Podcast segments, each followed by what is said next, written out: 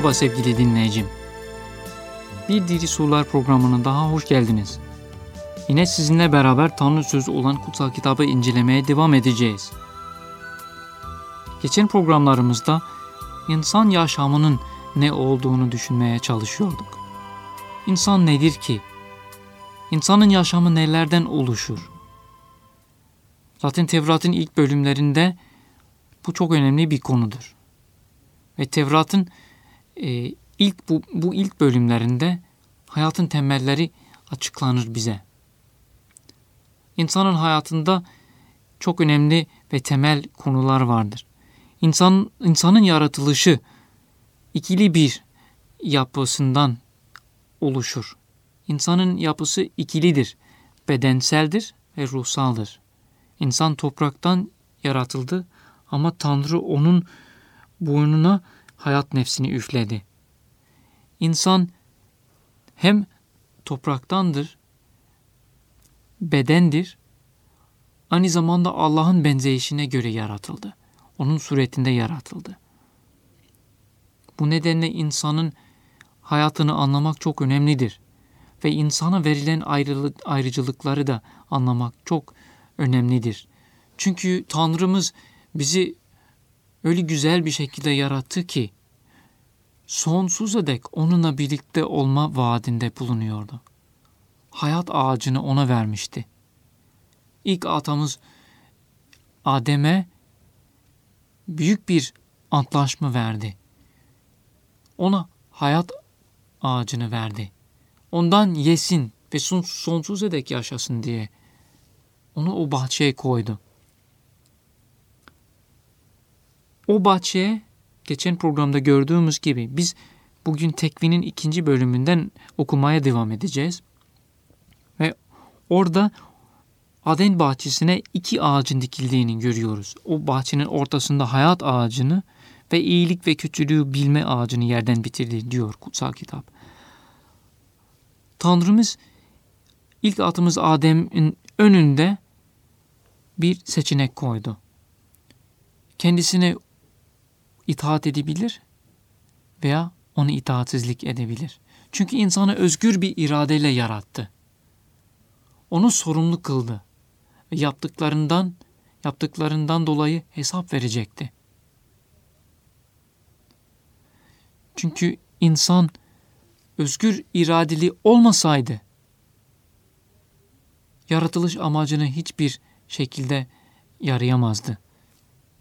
Çünkü Tanrı insanın kendisini sevmesini bekliyordu. Ve bir şey var ki zorla, robot olarak yaratmakla elde edemezsin. O nedir? Sevgidir. İnsanı zorla sana sevdiremezsin, seni sevdiremezsin. Ve Tanrı insanı o şekilde yaratmadı. Bir robot olarak yaratmadı. Onu serbest bıraktı. Özgür bir iradeyle yarattı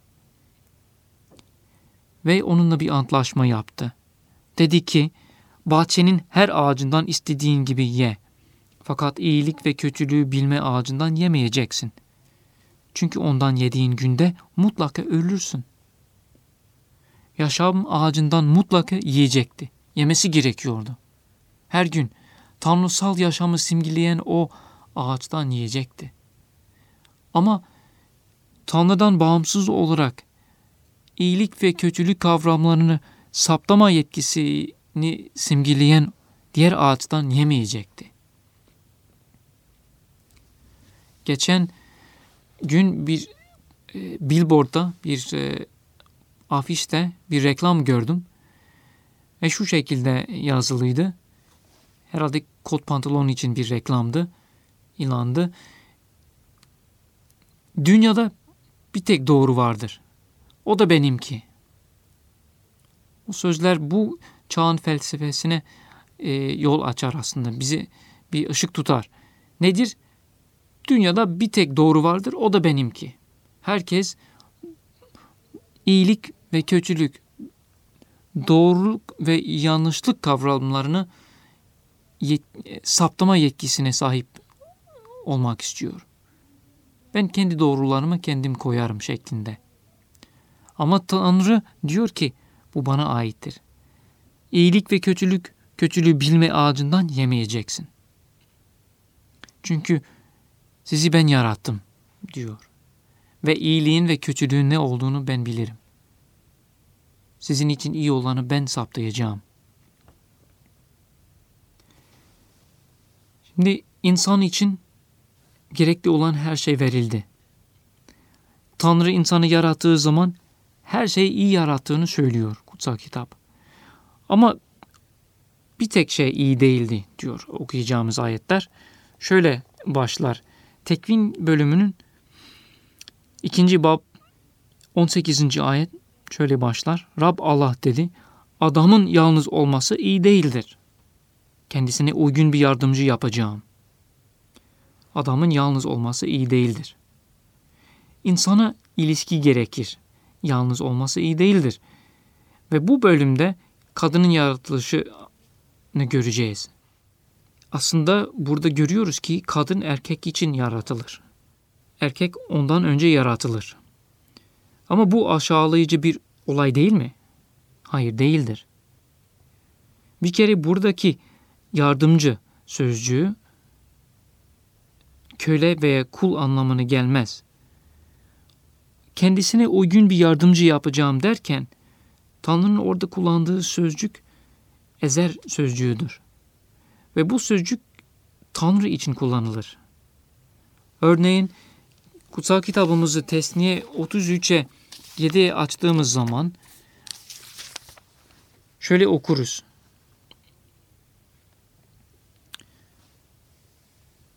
Ve Yahuda için olan budur. Ve dedi, Ya Rab, Yahuda'nın sesini işit ve onu kendi kavmi için getir. Kendisi için elleri dövüştü ve hasımlarına karşı yardımcı olacaksın. Düşmanlarına karşı yardımcı olacaksın diyor. Rabbin kendisi yardımcı olacak.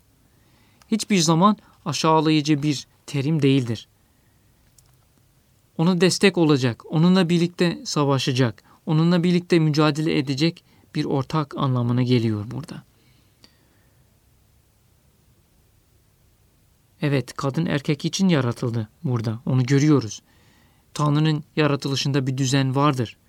Ama kadının erkekten daha bir kat aşağı anlamını gelmez, olduğu anlamını gelmez. Özellikle kutsal kitapta kadın ve erkeğin eşit olduğunu ve ikisinin Tanrı'nın benzeyişine sahip olduğunu görüyoruz. Her ikisinin de serbest bir şekilde Tanrı'ya yaklaşabileceğini, Tanrı'ya ibadet edebileceğini ve Tanrı ile birlikte birlikte kara koca olarak erkek veya kadın olarak yaşam mirasına sahip olduğunu görüyoruz. Ama Tanrı kadını yaratmadan önce hayvanları adamı getiriyor. Getiriyor. Ve adam onlara isimler verir. O bölümü birlikte okuyalım. Çünkü adamın hayvanlara isim vermesi çok önemli ve simgesel bir olaydır. Rab Allah her kır hayvanını ve göklerin her kuşunu topraktan yaptı ve onlara ne ad koyacağını görmek için adama getirdi. Ve adam her birinin adını ne koyduysa canlı mahlukun adı o oldu. Ve adam bütün sığırlara ve göklerin kuşlarına ve her kır hayvanına ad koydu. Fakat adam için kendisine uygun yardımcı bulunmadı. Tabii ki çünkü insanla hayvanlar arasında çok büyük bir uçurum vardır. Ve insanla birlikte olacak olan yalnız insan olabilir. Adam onlara isim vererek onlardan üstün olduğunu, hatta adlandırma olayı Tanrı'nın benzerliğini de gösteriyor. Çünkü Tanrı gibi yaratıkları adlandırıyor. Birinci bölümde hatırlarsanız Allah yarattığı bütün e, nesneleri ad veriyordu. Örneğin ışığı yarattığı zaman gündüz diyor ona ve karanlığa gece dedi. Veya Allah kubbeye gök dedi. Veya kuru toprağa yer dedi. Suların birikintisine denizler dedi. Burada Tanrı özel bir yetki adama veriyor. Çünkü Tanrı'nın benzeyişinde yaratılmış olarak insan çok büyük bir yetkiye sahipti ve büyük bir sorumluluğa sahipti. Gene devam ediyoruz okumaya. Rab Allah adamın üzerine derin bir uyku getirdi. Ve bu okuyacağımız bölüm çok değerli ve gizim, gizemli bir bölümdür. Evliliğin temellerini atıyor bizim için. Kutsal kitapta evlilik çok değerli ve kutsal bir olaydır. Ve asla hafife alınmayacak bir e, bir kurumdur, bir e, gerçektir, bir ilişkidir. Bu nedenle okuduğumuz zaman dikkatli olmalıyız ve düşün, düşünmeliyiz.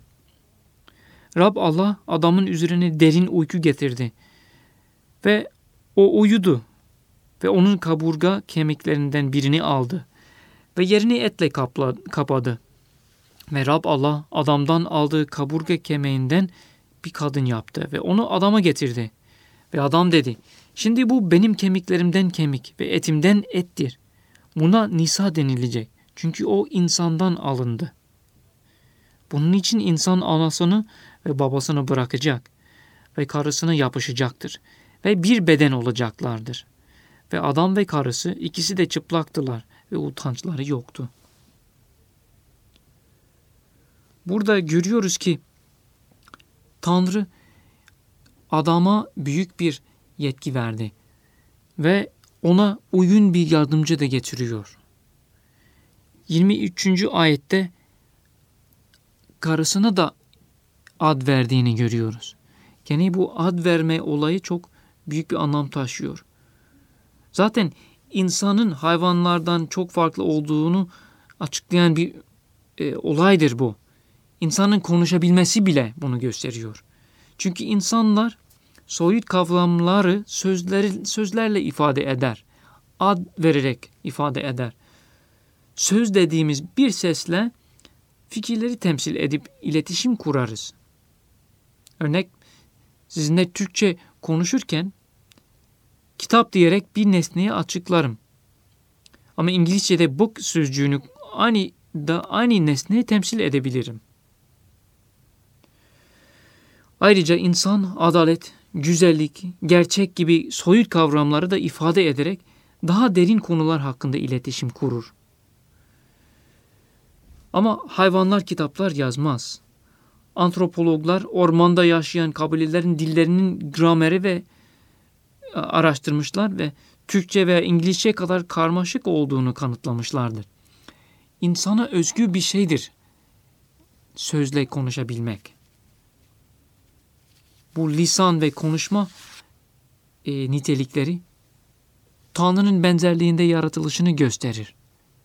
Zaten bu yetenek, yetenek sevgi ve kişisel iletişim ve paydaşlığa yol açıyor. Yalnız diğer insanlarla değil, Tanrı'yla iletişim kurabiliriz.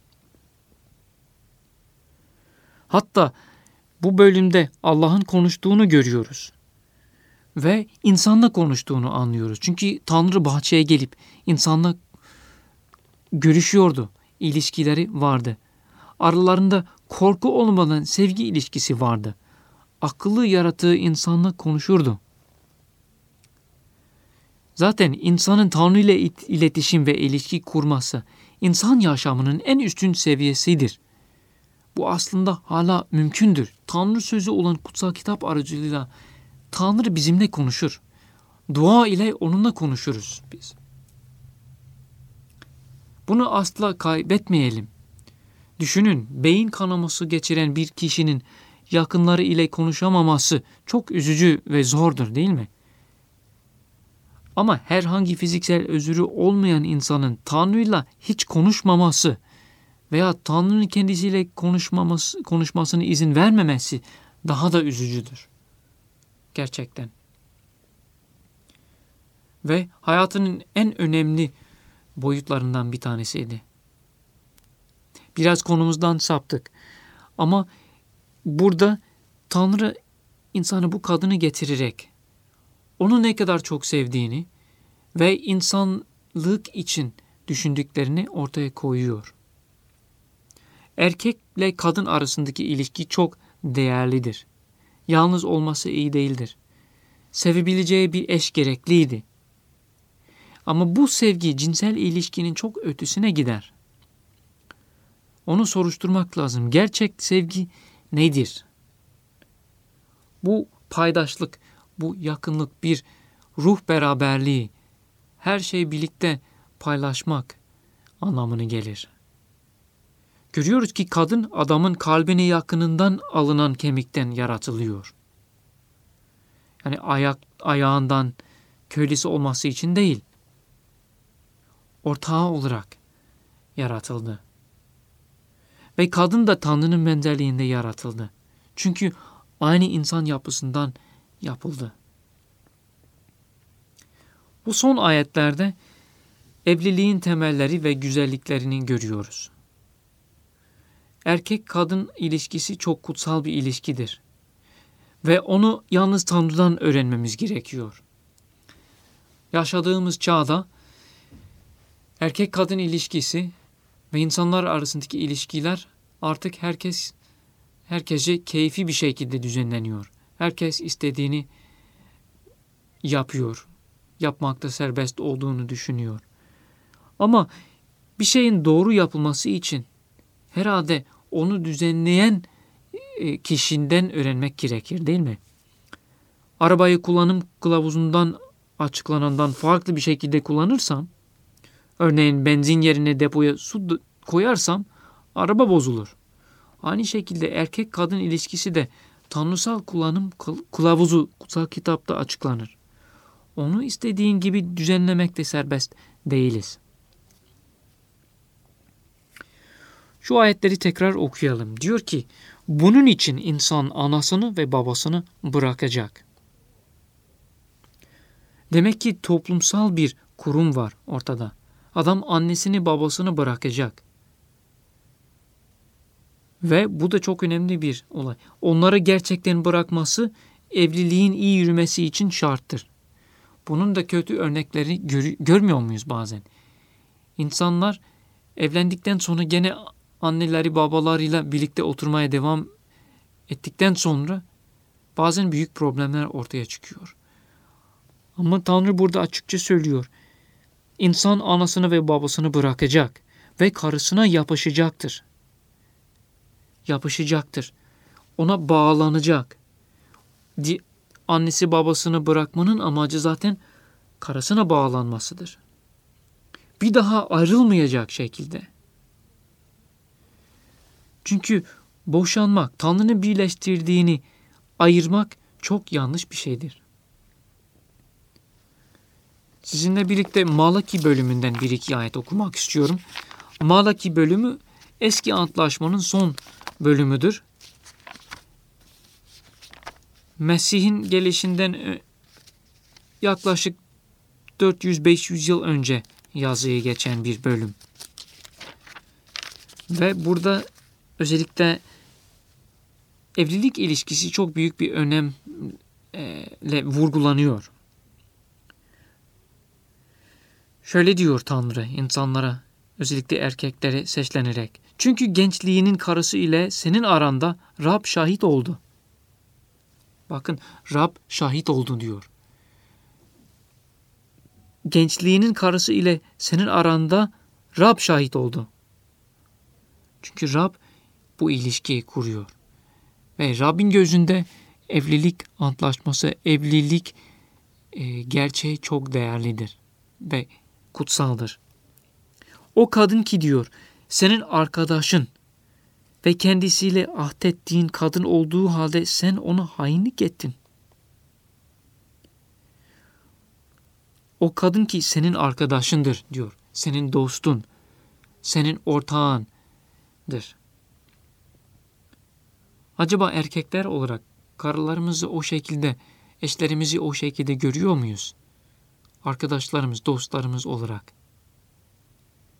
Erkek kardeşlerime sesleniyorum bu konuda. onlar en iyi dostumuz olmalı. En yakın dostumuz olmalı. O kadın ki diyor senin arkadaşın ve kendisiyle ahdettiğin bir antlaşma var ortada. Verilen sözler insanların önünde e, veriliyor da daha da önemlisi Tanrı'nın önünde veriliyor. Şöyle devam ediyor Tanrı'nın sözü. Ruhun bakiyesi kendisinde olduğu halde tek yapmadı mı? Tanrı tek yapmadı mı? Ve niçin tek? Bir Allah zürriyeti aradığı için. Siz de kendi ruhunuzu sakının ve kimse gençliğinin karısına hainlik etmesin. Dikkat edin. Burada Tanrı özellikle erkeğe sesleniyor. Çünkü erkeğin hainlik yapması veya kadının hainlik etmesi farklı değildir. İkisi aynı ölçüde yanlıştır ve günahtır. Nedir gerçek temel?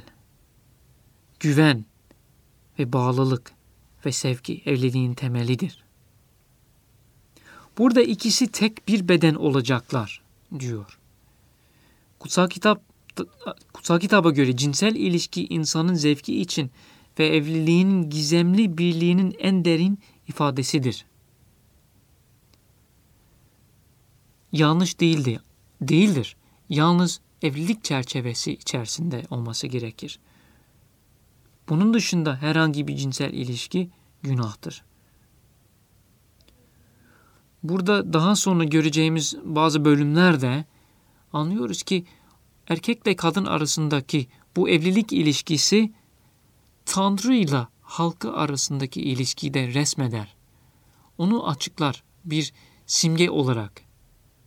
Tanrı kendi halkını öyle çok seviyor ki onu sanki onunla sanki bir evlilik antlaşmasını yapıyor. Öyle ki sonsuza dek ayrılmasınlar. Bunu bu gerçeği birçok ayetlerde görebiliyoruz. Ve bu nedenle özellikle başka türlü ilişkilerin yanlış olduğunu görüyoruz. Eşcinsellik, çok eşlilik bu çerçevenin dışındadır. İkisi tek beden olacaktır diyor. Üçü, dördü, beşi değildir. Evliliğin dışındaki herhangi cinsel ilişki günahtır ve cezalandırılacaktır diyor Tanrı. Ama bu tabii ki Tanrı'nın insanların zevk almalarını istemediği için değil, insanı sevdiği için ve insanın bozulmasını istemediği içindir. İncil'den bir bölüm birlikte okumak istiyorum. Evlilik ilişkisini açıklayan Efesliler bölümü 5. bölümden okuyoruz. Karı koca ilişkileri başlığında. Ey kadınlar diyor. Rabbi bağımlı olduğunuz gibi kocalarınıza bağımlı olun. Çünkü Mesih bedenin kurtarıcısı olarak inanlılar topluluğunun başı olduğu gibi erkek de kadının başıdır. İnanlılar topluluğu Mesih'e bağımlı olduğu gibi kadınlar da her durumda kocalarına bağımlı olsunlar. Ey kocalar! Mesih inanlılar topluluğunu nasıl sevip onun uğruna kendini feda ettiyse siz de karılarınızı öyle sevin.'' Mesih inanlılar topluluğunu suyla yıkayıp tanrısal sözle temizleyerek kutsal kılmak için kendini feda etti.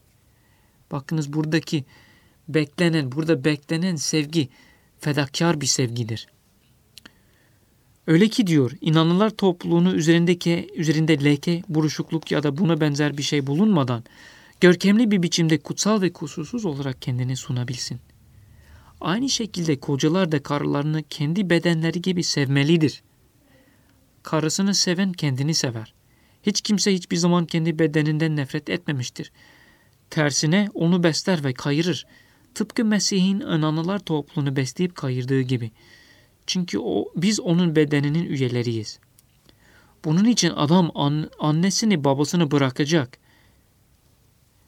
Dinleyin burada tekvinden bu aktarma yapıyor bırakacak, karısına bağlanacak ve ikisi tek bir beden olacaklar. Bu sır büyüktür diyor ve ben bunu Mesih ve inananlar topluluğuyla ilgili olarak söylüyorum.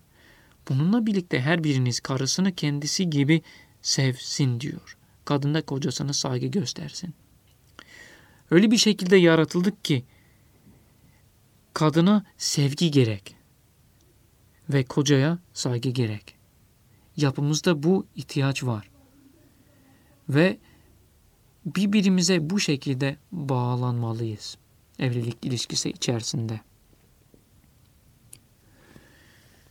Buna bu konuya devam edebilirdik. Çünkü evlilik çok güzel ve geniş bir konudur. Ama bugün için bu kadarını yapabileceğiz. Ve şunu gördük. Evliliğin temelleri insan hayatının her bir alanında olduğu gibi Tevrat'ın bu ilk bölümlerinde açıklanır. Ve şimdi gördük ki Tanrı insanın iyiliği için ve rahat olması için gerekli olan her şeyi sağlamıştı. En uygun ortam ona verildi. İhtiyacı olan her şey ona verildi. Hayat ağacına, hayat ağacından faydalanabilirdi. Kendisine ortak olacak olan bir kadın verildi. Ve birlikte Tanrı'ya hizmet edebilirlerdi. Her şey ona verilmişti. İnsanın temel görevi Tanrı'yı Tanrı olarak yüceltmekti. Bunu yapması için ilk insana gerekli olan her şey verilmişti. Tanrı'nın yarattığı her şey çok iyiydi. Zaten bunun için ilk insanların utançları yoktu. Bundan sonra meydana gelen felakete mantıklı hiçbir gerçek gerekçe yoktu. Ama gelecek programında göreceğimiz gibi günahın dünyaya girişi maalesef ortadadır. Şeytanın varlığı, amaçları ve yalanları ortada. Kadının nasıl ayrıldığını ve erkeğin nasıl bilinçli bir şekilde isyan ettiğini birlikte göreceğiz. Ve bunlar bizi gerçekten çok etkiliyor. Ama bugün sevgili dinleyicim, gelecek Diri Sular programında görüşmek ümidiyle size iyi günler dilerim. Tanrı'nın bereketi üzerinizde olsun. Esen kalın.